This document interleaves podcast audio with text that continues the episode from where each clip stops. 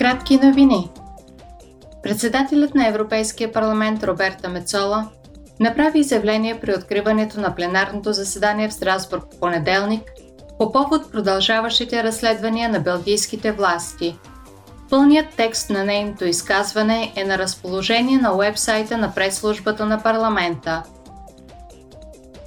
Евродепутатите ще очертаят утре очакванията си за срещата на върха на Европейския съюз на 15 декември в дебат с представители на комисията и чешкото председателство.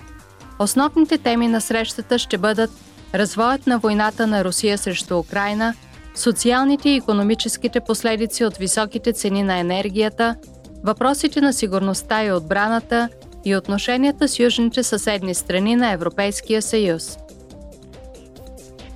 Председателят на Европейския парламент Роберта Мецола ще присъди утре наградата Сахаров за свобода на мисълта за 2022 година на храбрия украински народ.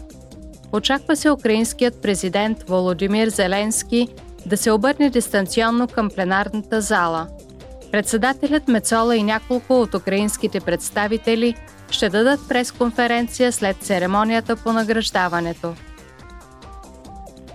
Алкарас, горещи дни, близо, Тригълник на тъгата и блуждаещо огънче ще се състезават за наградата на публиката Лукс за 2023 година. На церемония на европейските филмови награди в събота бяха обявени номинираните филми. Гражданите на Европейския съюз могат да гледат филмите и да ги оценят с една до 5 звезди. Победителят ще бъде избран съвместно от членовете на Европейския парламент и от публиката – като участието на всеки от тях при сформирането на крайния резултат е 50%. Спечелилият филм ще бъде обявен в средата на юни на пленарното заседание на Европейския парламент в Страсбург.